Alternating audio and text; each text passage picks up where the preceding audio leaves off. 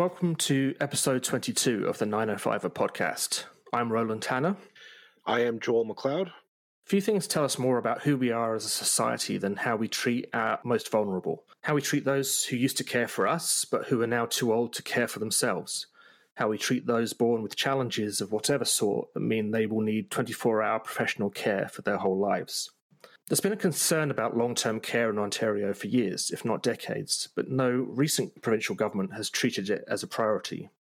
Now, COVID 19 has lifted the curtain on both the weaknesses of long term care and asked questions of every single one of us as to what we are willing to sacrifice for the sake of our oldest and our most vulnerable. As COVID's second wave has taken shape, it initially seemed not to be making headway into long term care. The province and some of the municipalities talked constantly of the need to keep restaurants, bars, and gyms open, and for schools to be open and have class sizes set hardly smaller than in a regular school year. The price of that freedom has been long term care residents locked away from family members and held under restrictions that some would argue would border almost on the inhumane if they were used in a prison. Today, we speak to two people with direct experience of loved ones living in long term care during COVID.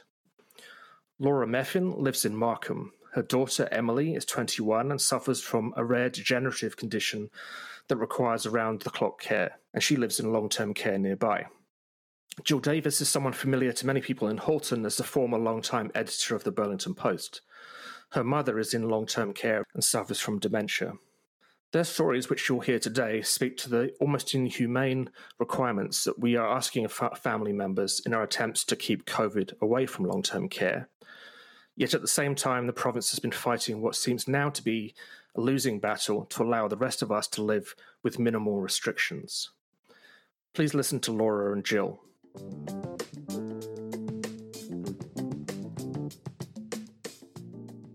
So, welcome, Laura and Jill, to the podcast. Thanks so much for joining us today. Um, we'll just start, off with you, Laura. Um, could you tell us a little bit about your daughter Emily and your story since the start of COVID and, and how that's all worked out so far?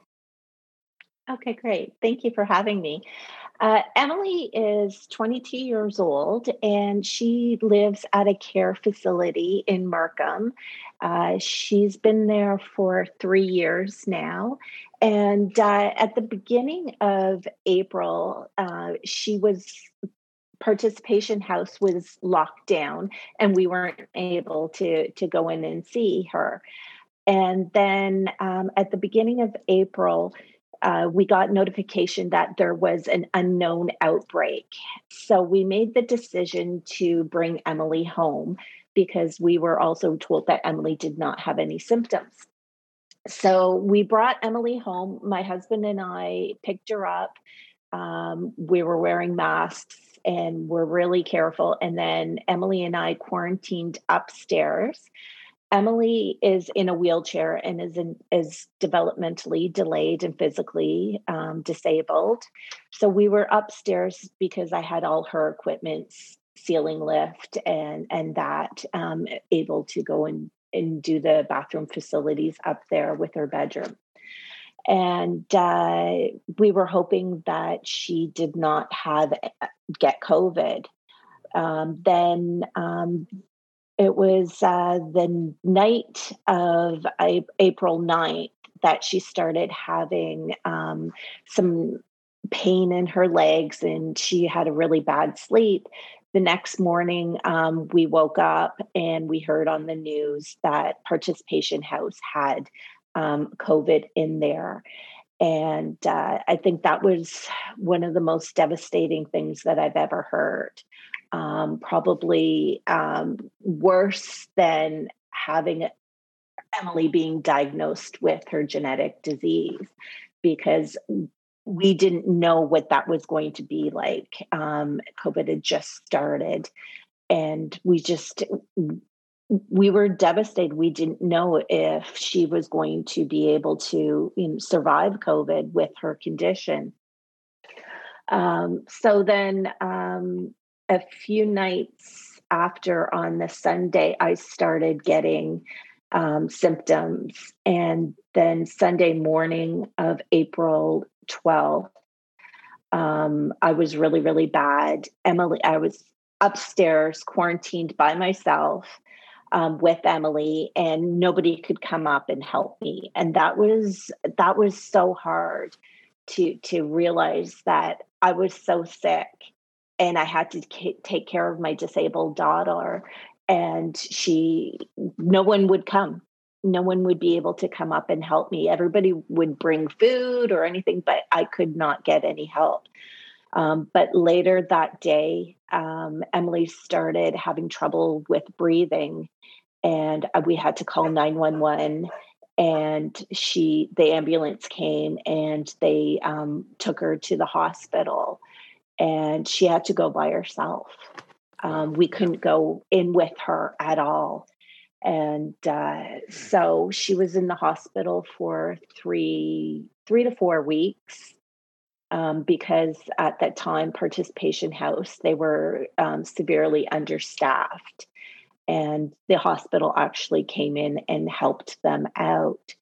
And then eventually emily um, was released and we made the decision to put her back into participation house because they did have the nursing help. Um, and uh, so she's been there ever since. And um, since April 12th, I have not been able to hug my daughter. Um, I've not been able to be six feet um, close to her. Um, and it's it's been really this has been one of the hardest things that our family has ever had to deal with. So, quite apart from dealing with the COVID at a very early stage where no one knew really very much about it, and like you say, you almost become immediately a kind of pariah that no one can touch or help or anything. Your daughter, obviously, it, it does you know things like giving hugs. You can't explain to her why you can't do that, so she would naturally. Every time she sees you, she's happy to see. Those kind of normal family interactions are not available to you now, uh, and obviously that's one of the hardest things? Yeah, um, Emily's uh, communication, like she has um, limited communication. She can talk, but her communication is is through hugs and through touch. And um, also, too, like when Emily would come home um, from participation house for a weekend, she would need a hug for me, and she would just grab hold of me and she would just let everything go, just like you would do when you were a child um, with your mom, that you were at school and you had such a hard time and you came home and just let everything go. And that's what Emily used to do, that she would just unburden everything on me. And now she can't do that. She has not been able to give me that hug. She's not been able to release um, all those anxieties, everything for her. And it, it's really, it's traumatic for both of us. Yeah. Yeah, I can imagine. Now, just bringing in in Jill, uh, you you also have a family member in long term care. More what we're used to from the news, I guess, and that it's your mother. But perhaps you could give us uh, just a, a, a, picture of, of what life is like with her and how you interact with her at the moment in uh, in her care. Well, thanks for having me on. And first of all, Laura, your story. Oh boy, you would make me go next, wouldn't you? Yeah, that, that brings tears to, to the eyes. I don't know um, how how a mom gets through that. And and Laura, I just want to ask you: Are you okay now? Did uh, you recover okay? Uh, yeah, I, I'm still one of the long haulers. I have shortness of breath. I am starting to feel a little bit better that I will be getting, you know, over this. But for the longest time, I've been on inhalers and other medication for the COVID.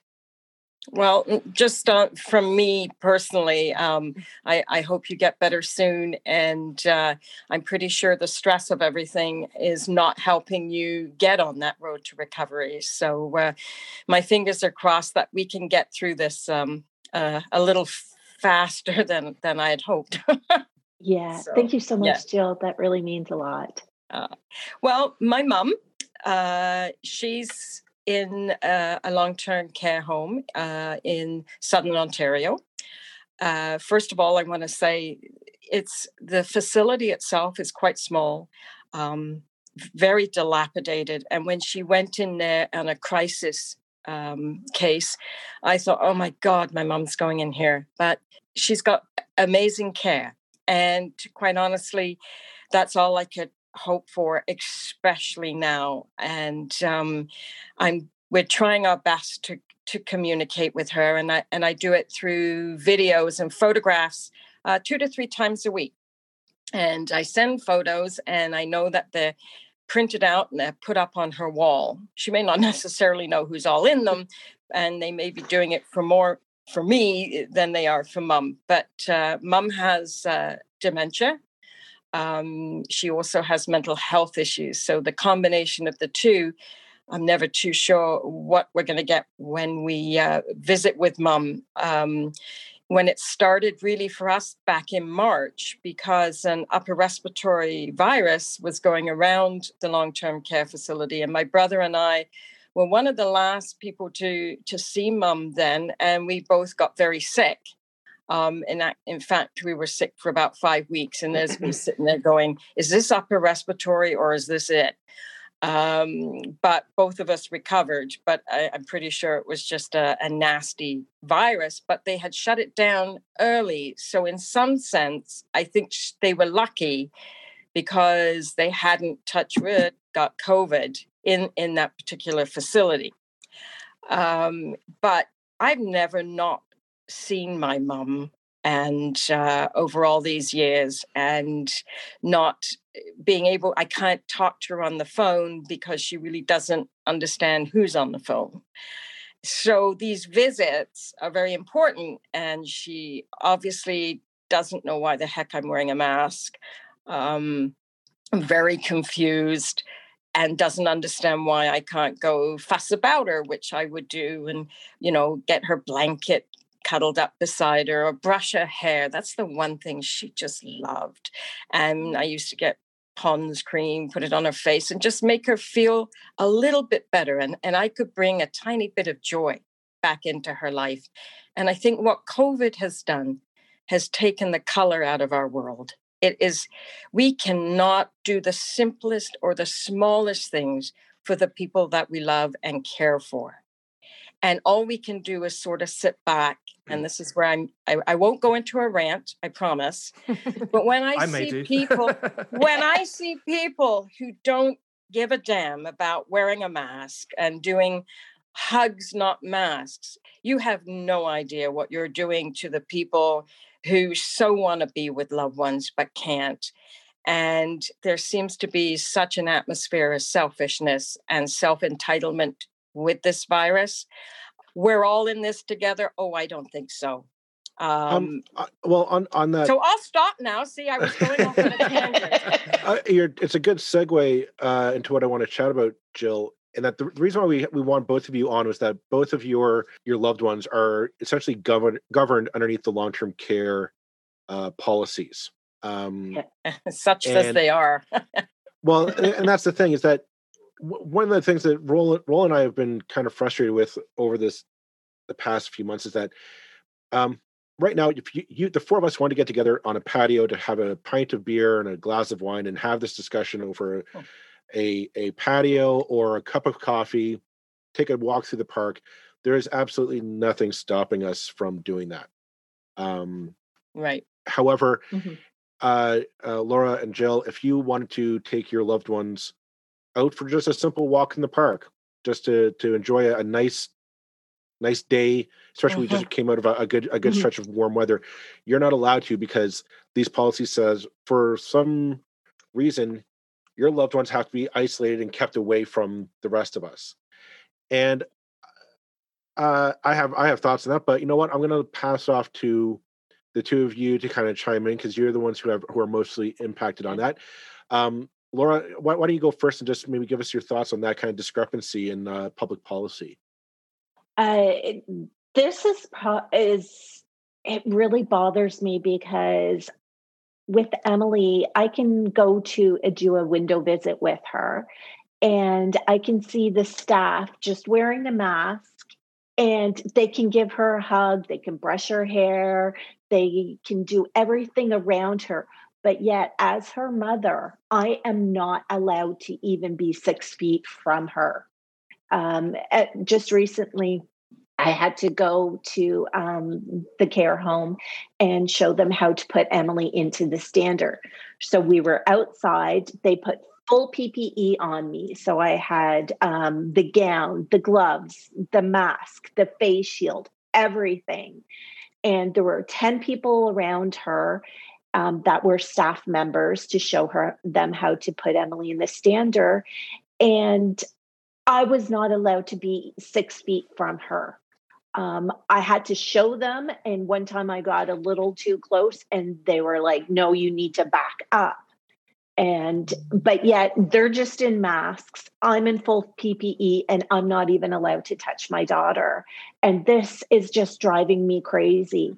Um, other um, other residents in care homes, children are allowed to go to school. They're allowed to interact with teachers, EA staffs. They're allowed to go to medical appointments and be around doctors and nurses and physiotherapists who are from outside the agency and the home.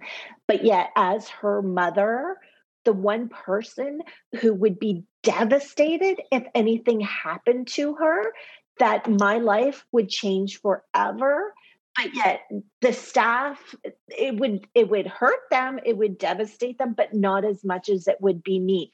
I am not allowed to be that person to come in and comfort and be with my daughter and it's it's not right. It really like it just boggles my mind of why they cannot have us as family members there with full PPE and safety protocols. And I just I don't understand the the logic of that. Obviously, we don't. You know, we're all desperate to keep COVID out of long-term care homes, and I, I get that. But it, mm-hmm. it's that to an extent, it seems that you know the the the price of a fairly at present fairly relaxed attitude to what we can do. I mean, Joel said we can meet on a patio. Frankly, you can go to a restaurant in Burlington or anywhere in Halton and sit down inside with a friend, with friends at a table in a way that doesn't isn't remotely um, safe as far as I can see. Uh, yeah. And you're paying the price for that because it's like, well, you're an outsider, therefore we cannot trust you at all. Uh, uh that mm-hmm. that seems like it's back to front. Yeah. Uh, Jill, do do you want to uh, to weigh in with uh, your perspective? I, I, I do, but I wish I didn't keep following Laura because it just chokes me up because I just can't. Okay, you, you'll go first next time. okay, I just can't imagine as a mother how how absolutely horrifying that is.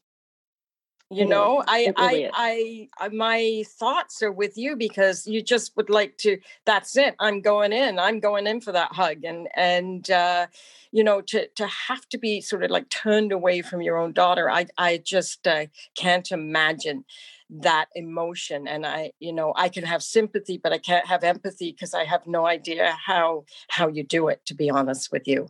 Um, yeah the, the problem is is if i do go in for that hug or if i'm too close i know i'm afraid that i will not be able to go in and or go and see yep. her and that i will be pushed out again because i broke the rules. So oh, you have to really be tiptoeing around I know, and and I, you're remarkable. That's all I can say. Just remarkable. Um, for my mom, they would have the outdoor visits, which sound good in theory, uh, but they had her outside with a, a six foot table between us.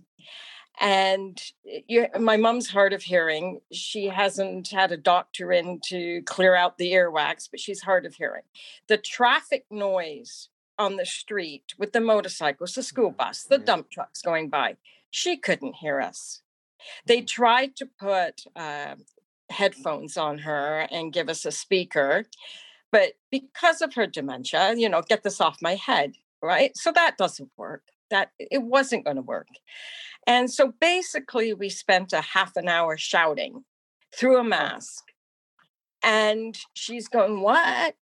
And sometimes, because of that frustration, her dementia would kick in. She would get angry, and our visits would turn into a complete chaos, and someone would have to come and get her.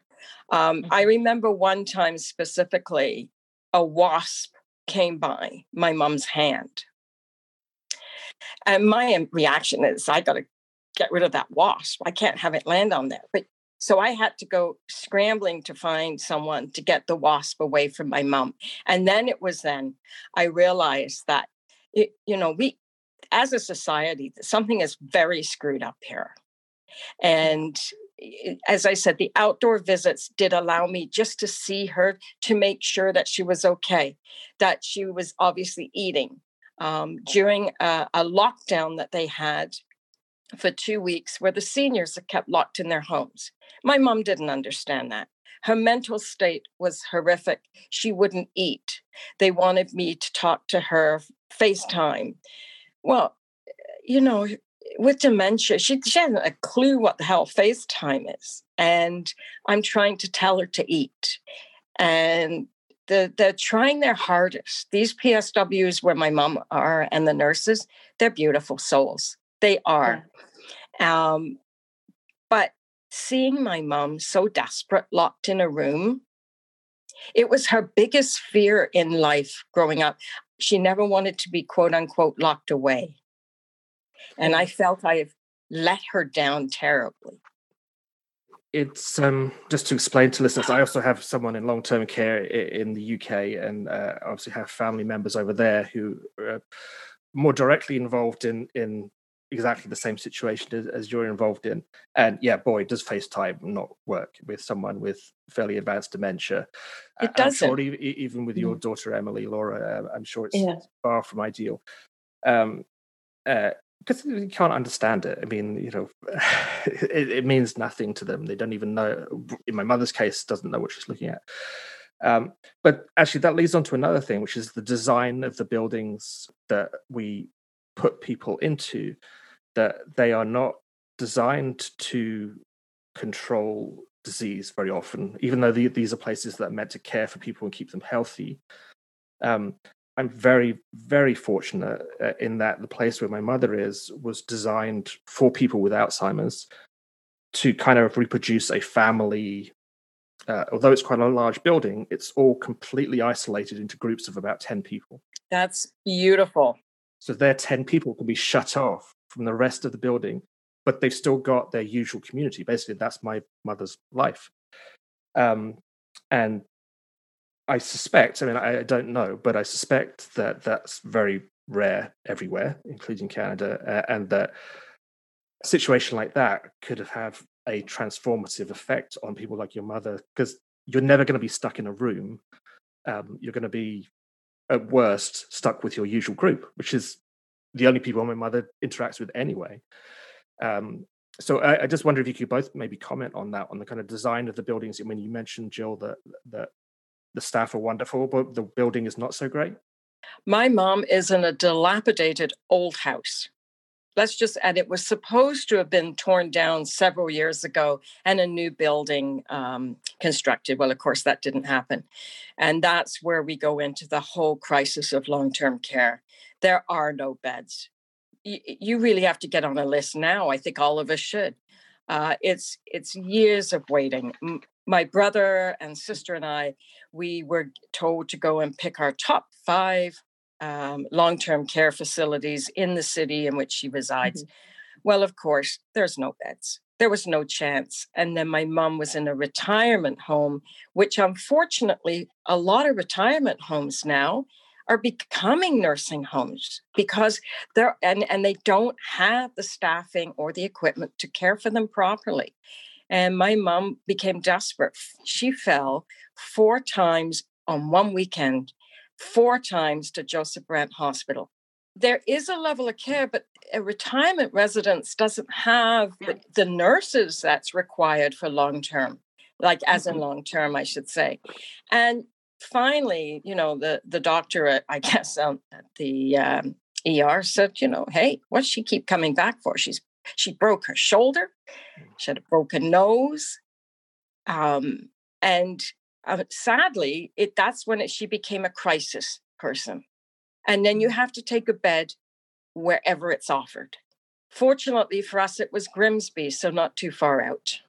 I, I think we can all safely assume uh, and I think it's a safe statement to say that COVID nineteen kind of has exposed the uh, the gaps in our society. That the people who are most vulnerable are the ones that are bearing the burden on this. Um, people with disabilities, the elderly, uh, racialized people, etc., seem seem to be bearing a disproportionate burden of this pandemic. Um, now, we knew that this problem arose, arose rose up uh, back in March, April. I mean, we had the military go into our long-term care homes and facilities to help. It was that it was that bad. I, think we all know the answer, but I'm going to send this as as individuals who are deeply involved with the, these facilities. Have you seen any improvements uh, in terms of staffing protocols or physical improvements to the facilities that your that your loved ones are in uh, by the provincial government since uh, let's say let's since April. Uh, have, have, you have you seen like, any any financial any any improvements, any physical changes, any staffing protocols that have changed? That more staffing, new faces that have come in to help out at all? Because we've been told that the province is on top of it. I'm just wondering. You, you tell me from the ground. I don't know if it's the province on top of it. I do believe the care home that mom is in is run well, and they're on top of it. Um, I have seen obviously the you know the PPE that they're all wearing, but I have not been inside the home. I have mm-hmm. an immune system that's compromised, and I think my doctor said, "Don't go in, please." uh, but so I have been doing my outdoor visits, and I am so grateful that we have had some wonderful November days. Um, um, but now I know it's going to be window visits from now on for me. My brother is going to be the one caregiver who's going to go in.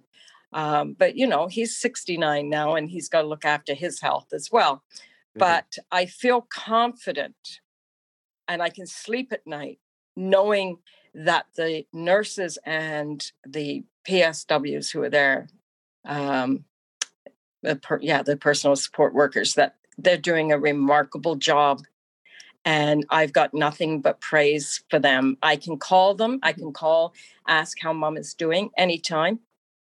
They will try and get her on the phone if they can. They've tried to set up, you know, just little visits on FaceTime just so I can see her. They take photographs of her for me, send those. I send the videos, as I said, photographs. So there is a very good communication line there.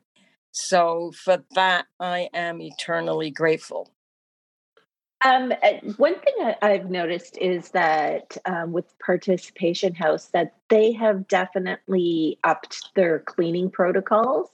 Whenever I would go into or go to see Emily during the window visits, you would see someone coming in and cleaning the the her bedroom.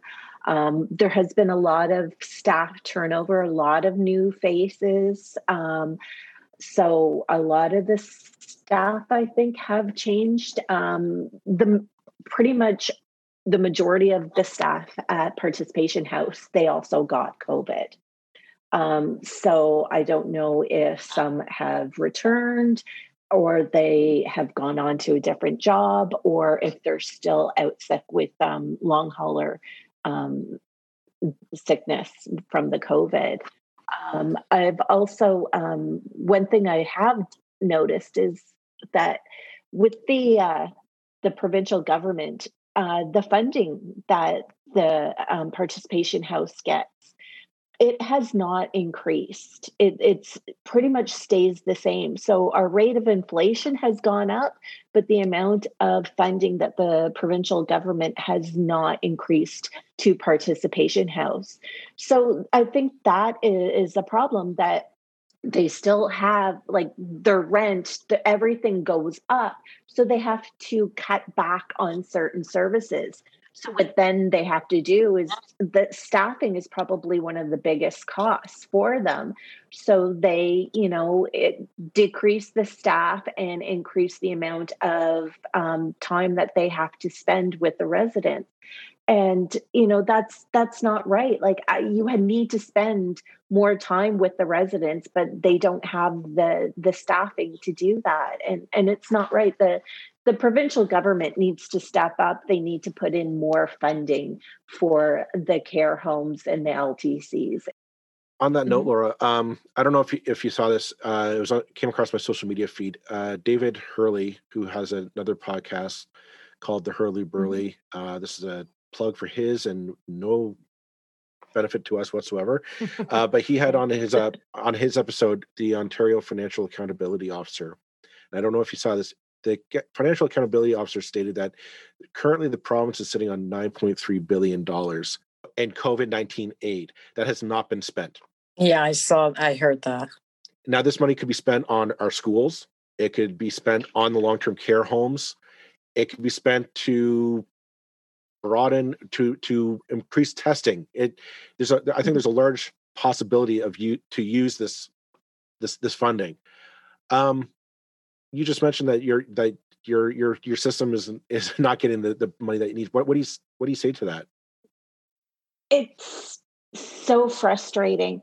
Like if the care homes had more PPE, then maybe I would be able to actually go in to see my daughter. But right now, I'm um, because we're enhanced um, stage in Markham that it's only a window visit or a virtual visit or outdoors. And with it being too cold, it like there's no way that my daughter she gets too cold so fast. Um, but there was a time where we could go into a room and have our full P- PPE, but that that costs for you know the care homes if everybody every family does it because it's almost like a single use um, we need um, vaccines we need more testing and we need more funding we need um,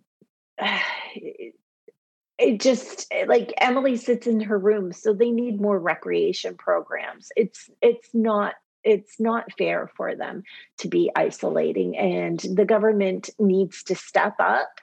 They need to do this, and they need to care for the most vulnerable population. I, I mean, we're hearing the opposite from the opposite side of the of the argument. Let's go. Let's go from that angle. Um, we need to keep small businesses open. We need to keep the restaurants going because of the economy. You know, we we, we can't let these small entrepreneurs fail. And I I I, I get I get I, will be honest. I do get some of that sympathy. I mean, you you, you they, they, these people didn't aren't to be blamed for the situation, mm-hmm. but I have a, I, I get a sense though that part of the ability for us to keep these places open is because the burden that the folks such as you, Jill, and you, Laura, are forced to bear for this. Do you, do you feel that that might be the case um, going forward? Uh, Jill, Can I answer I'll, I'll, that one? I'll let you. yes, you may. Please, thank you. Okay, thank you. Um, I think in this whole pandemic, we have tried to keep our lifestyle, society going, and make the pandemic work around us. Well, it's not going to work that way. We've got to work with the pandemic. And I think instead of going, oh well, we got to go to the gym, you know, we got to go to the theater, we we got to go eat out because that's what we do. That's what we're entitled to do. And actually, it is. And yes, it's small business, but my belief is out of this chaos should come innovation. Perhaps you need to reinvent yourself, maybe just for the time being. But, you know, plexiglass, I think we need it. Um, there's all kinds of of things that are coming out of this pandemic that we should be producing, and you know, let's be creative. Let's not just think gym, restaurant, theaters, parties, weddings. Hey, that has gone right now. Will it come back? Let's hope so. But right now, we have to work with the pandemic. It's not going to work with us. And I think we've really, really forgotten uh, that part of the equation. Yes, small business, my God, yes, they're the economic engine. We know that. Um, and of course, the Premier will do everything he can for the folks, the small business. However, you won't have a small business if you don't have any clients because they filled up the hospitals. You're not going to have that. So we need a hard lockdown again right now. We mm-hmm. can't wait. We can't wring our hands and go, oh my God, 2,000 cases. Shut it down. Why wait till we get to Britain? Why, why do we do that? By the time it's obvious, it's too late. yeah, yeah. You know what? Shake your heads, people. It's a virus. We do not have a vaccine. You got to wear your mask. You got to stay home. And that and that is it until we get through this. We were supposed to be in it together and suddenly we're not. And for people like Laura and for me, families um, mm-hmm. who have been stricken by this virus in different ways, um, you know what? I just shake my head at some of the selfish acts from people that self entitlement. Got to get over it. Got to get over exactly. it. Go go out running. Don't have to go to the gym. You just yeah. don't. Yeah. But that's well, me, and I could go on, and I won't. Um, but but I I get very very frustrated with people almost going, well, you know, they're old or they're inferred, yeah. and they're you know we you know just discard that uh, part of society. No, no, I won't, and I will continue to fight for every last person. And young people do get very very ill, and I wish right at the start of this pandemic that they had not said it doesn't affect young people. If yeah. they had just said it affects everybody, maybe we wouldn't have the situation we're in right now. But, you know, we learned as we went. And uh, unfortunately, it seems that uh, no lessons were learned by a lot of people. I mean, two weddings in Vaughan, like, yeah. really? Well, uh, uh, and Laura, you you you you've had it, and you are certainly within the, the bracket of young people. oh uh, well, actually, no, I'm not. I'm middle aged there. Thank you. Well, I, certainly, certainly, you know, what the people who haven't had this thing yet would say, well, you're low risk, you don't have anything to worry about, and you've told us already you're, you're dealing with, you're still dealing with the fallout. I mean, actually, yeah. you're one of the first people I've spoken to who's actually had COVID. Mm-hmm. Can you tell us a little bit what it was like to have it? How, I mean, we've, yeah, just tell us what it was like. Yeah, um, it was early on when um, nobody really knew too much about what COVID was like. Um, I think one of the the things that I had a hard time was the anxiety. You didn't know how you were going to be you didn't know if it was just going to be a cold. You didn't know if, it was going to be more serious. You didn't know if this is the start like when um, i i first started off with a headache. That was my very first symptom and it felt like and i get migraines so it was a very different headache and it felt like there was a net over my brain and squeezing it. And then my nose started running and it wasn't like congested like a cold. It was just it was running. And then the next morning um, i had uh, diarrhea and i was also um, sick to my stomach. Um, and then my um, my iron lever levels probably dropped and i could not think i could not speak. I was like slurring my words um, and uh, so that was like the fatigue that was going on. And that would come and go. It was like all of a sudden the virus kind of like attacked and then it retreated and then it attacked again. And it would go through your body. So it kind of had the headache, then the headache went away. And then that's when it went into my chest and I started coughing and it felt like um, like a croupy cough um, very unproductive. There was no mucus, nothing, but it was just, it was really hard to get um, the oxygen out and my breath out. Um, and that that just creates anxiety because you don't know am i going to have to go to the hospital is this it um, so i did a lot of stuff i laid on my stomach a lot um, i also um, for the anxiety, I just thought of all the loved ones that I had, my family, everybody who was, you know, cheering me on. And that really helped bring me through some of the darkest times. Um, uh, one thing I did not have was a fever. I, really? I it, yeah, it, it, like everybody's like it, taking temperatures, and I'm like, you know what? I never had a fever. Emily never had a fever, as well too. That I've, I've I find it interesting about your your your description of your symptoms. I find interesting because we're we're being told you go walk into a restaurant. Oh, they're going to take a temperature. Go into a gym. We're going to take your temperature. Um, and that that somehow, oh, you've got a temperature. And I think what we what keeps getting missed in all these protocols is the asymptomatic and the, just the random nature of what seems to be the COVID nineteen symptoms. Like you, you've described a, mm-hmm. a litany of conditions that I, am like, no, like the, the, the diarrhea and the being sick to your stomach. I don't recall hearing anything about that um, in the list of symptoms uh, of mm-hmm. COVID nineteen. And I, I, find that it, like the, the idea like it, we're still being fed this. Oh, it's just a flu. It's just a cold. You know, it, you know, if you're young, you just need to blow your nose a couple times, stay home for a day or two, and boom, you're you're back up and you're ready to go the, the next day. And what you described sounded like absolute hell uh, to, mm-hmm. to, me, and I, I, wouldn't. I don't think I would wish that on my worst enemy. So, I, I mean, kudos to you for going through it. I'm we're very glad that you that you're here today to talk to us and yeah. that you're you're on the mend. You and you and uh, Emily. Did yeah, you lose your was, sense of smell? Sorry. No. Did you? Um, I, I never really had a sense of smell to begin with, so I don't oh, know if I lost it or not.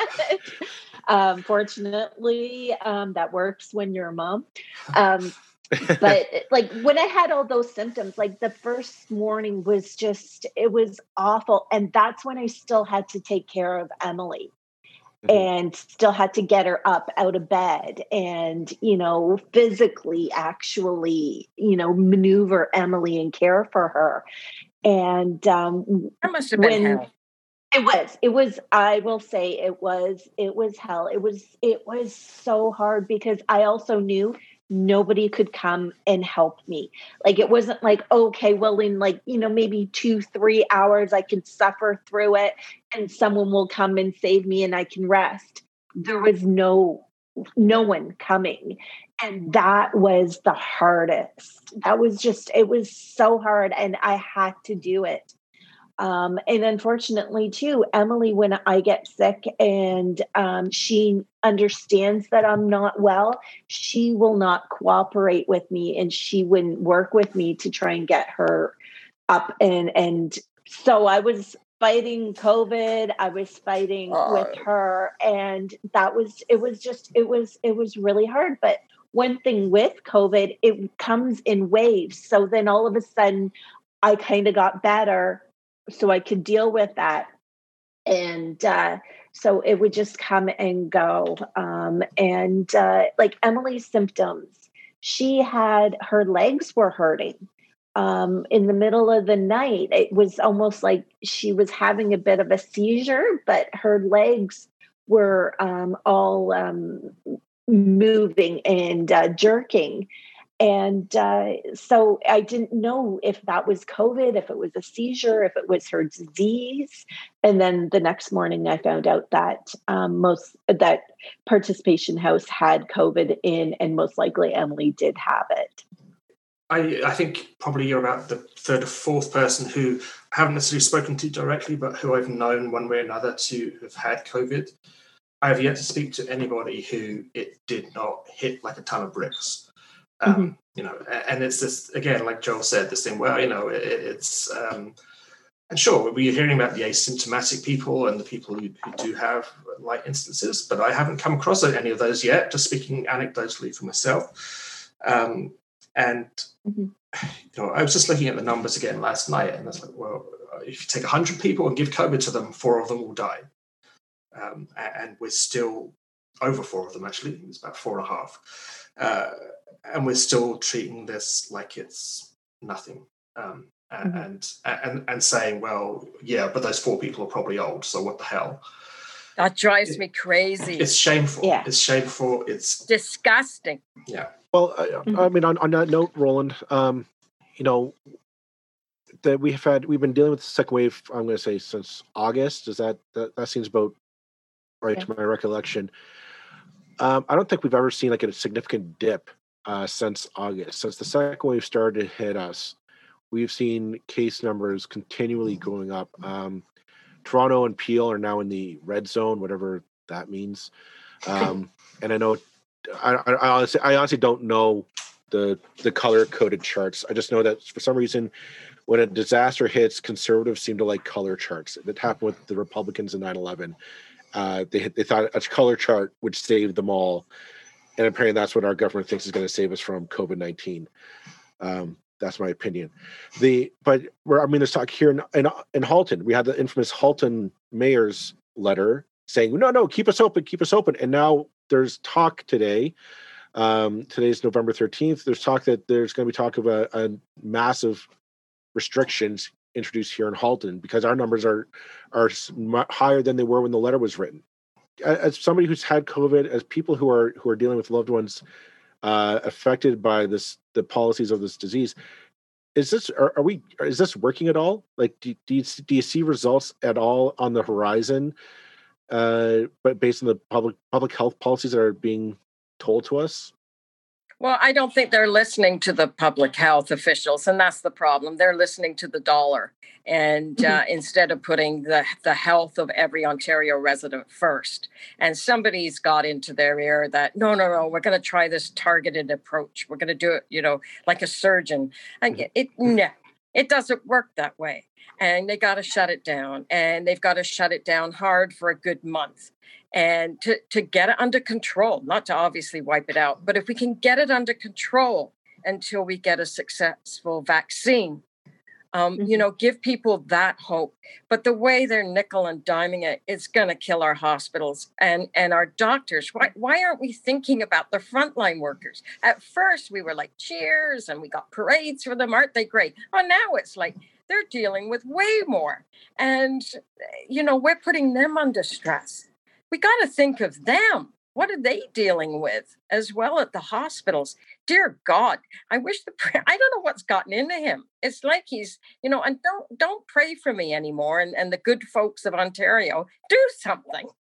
And don't blame us. Don't blame us for the fact yeah. that it's been spreading when you haven't uh, and you know I'm really struggling not to swear right now. Um, and Laura, I'll let you chip in as being far more informed on all of this. Uh, but yeah, that that's when I really start to lose it is when I see mm-hmm. these guys who uh, two weeks ago, in Halton's case, the mayor of Oakville said two weeks ago, well, people in Horton are different. You know, we're we're controlling this. We're, uh, we're behaving ourselves. Yeah, sure we are. Look at Oakville. And two weeks now, yesterday, he said, well, guys, you know, you've really got to get your acts together because this thing's getting out of control. Well, thanks very much, Mayor Burton. That's a real favor you've done us on the day that he said that two weeks ago, that's when the people were catching the disease that we're seeing in the statistics today. I'm furious about how this has gone down, and every mayor in Halton was part of that uh, that thing, and they should be ashamed of themselves. Sorry, that's very much editorializing and, and not being an independent journalistic interviewer. I apologize, but um, but that's an opinion. Laura, what do you think? I, I think um, it's the inconsistency of guidelines. It's like, you know, don't wear a mask, wear a mask. They work, they don't work. Um, you can go out to a restaurant, but you can, you know, you can eat outside, but then you can have be in a bubble, don't be in a bubble. We don't have clear guidelines of what we need to do.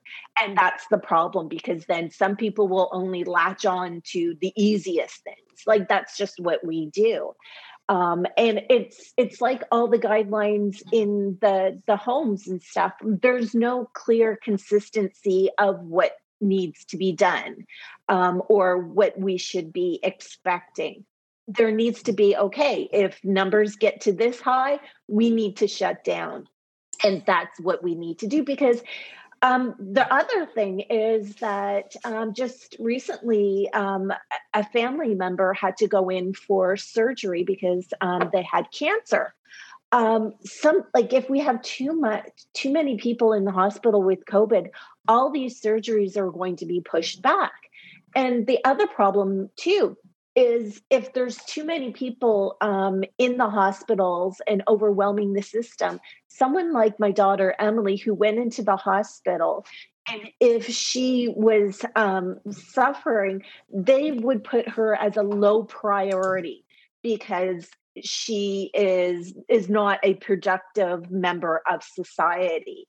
Fortunately, when Emily did go into the hospital, the doctor was really good and um, they weren't overwhelmed. And they did ask me about life-saving um, techniques. And i said you know emily is still she's young. She still has a lot of life left she emily does have a degenerative disease. I don't know as to what that looks like but i would still want to try and save her life and the doctor did agree with me. But i know a lot of families um, with um, children with disabilities and seniors they still have a lot of life to to live and eh, we don't want them to have to be put on the back burner and to be put as a low priority as well too. So we need to keep these numbers down. You know we need to you know the flatten the curve to save the hospitals but we don't hear that anymore. We just hear about the, the businesses and being able to go out to a restaurant. And i'm all for small businesses but uh, as jill said we need to reimagine what the economy is going to look like. Um, and we we need to figure this out. We need to figure out how to do everything safely, and we really need to get um, COVID under control. We're just saying we, we got to yeah. wrap it up because, uh, but you know, we, as we say, we have a saying on this show, we could go on for hours. Oh my God, yes. And this is definitely a topic that, uh, unfortunately, I don't think it's going to be going away anytime soon. So, on behalf of uh, Roland and myself, uh, Laura and Jill, thank you very much for taking the time to come on and sharing your stories. Um, we wish you all the best to you uh, and Emily, Laura, and Jill, you and your mom and your brother and families uh, going through this. Um, thank you very much. Thank you for inviting us. Thank you. Yes, thank you so much. This has been uh, a really um, good time. thank you so much. And thank you, Laura. Thank you. It was oh. your story was inspiring.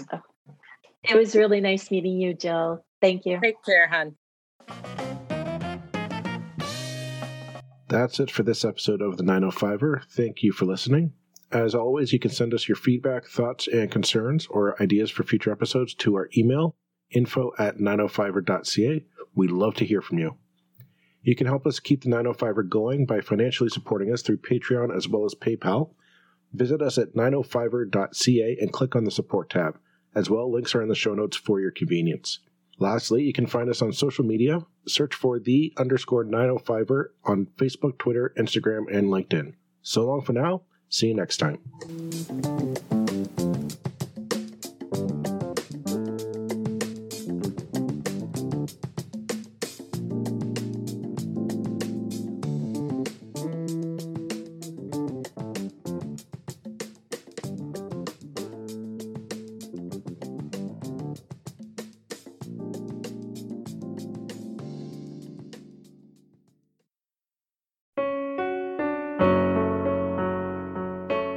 Listeners, I'm Christy. And I'm Melissa. And this is Buried Motives, where we dig deep into the details of some of the most gruesome dirtbag murderers. She said she enjoyed hurting things that can't fight back. And that is a disturbing view into the mind of a murderer. In such a dirtbag. Yeah, that's not even strong enough words. This is totally a recipe for disaster. And not to justify whatever is going to happen, but you can totally understand and see how this would be in the works. If you were only to look at what she did later on and not know any of that history, she would appear like off the wall crazy. Oh, 100%. Because we're not even close to getting to the end yet. But you can just see this pattern and all this kind of stuff developing in her, which is what we're here for. We're digging deep. Join us each Thursday as we unearth the dirt bags that live among us and the motives buried there. Hope you join us as we exhume the truth.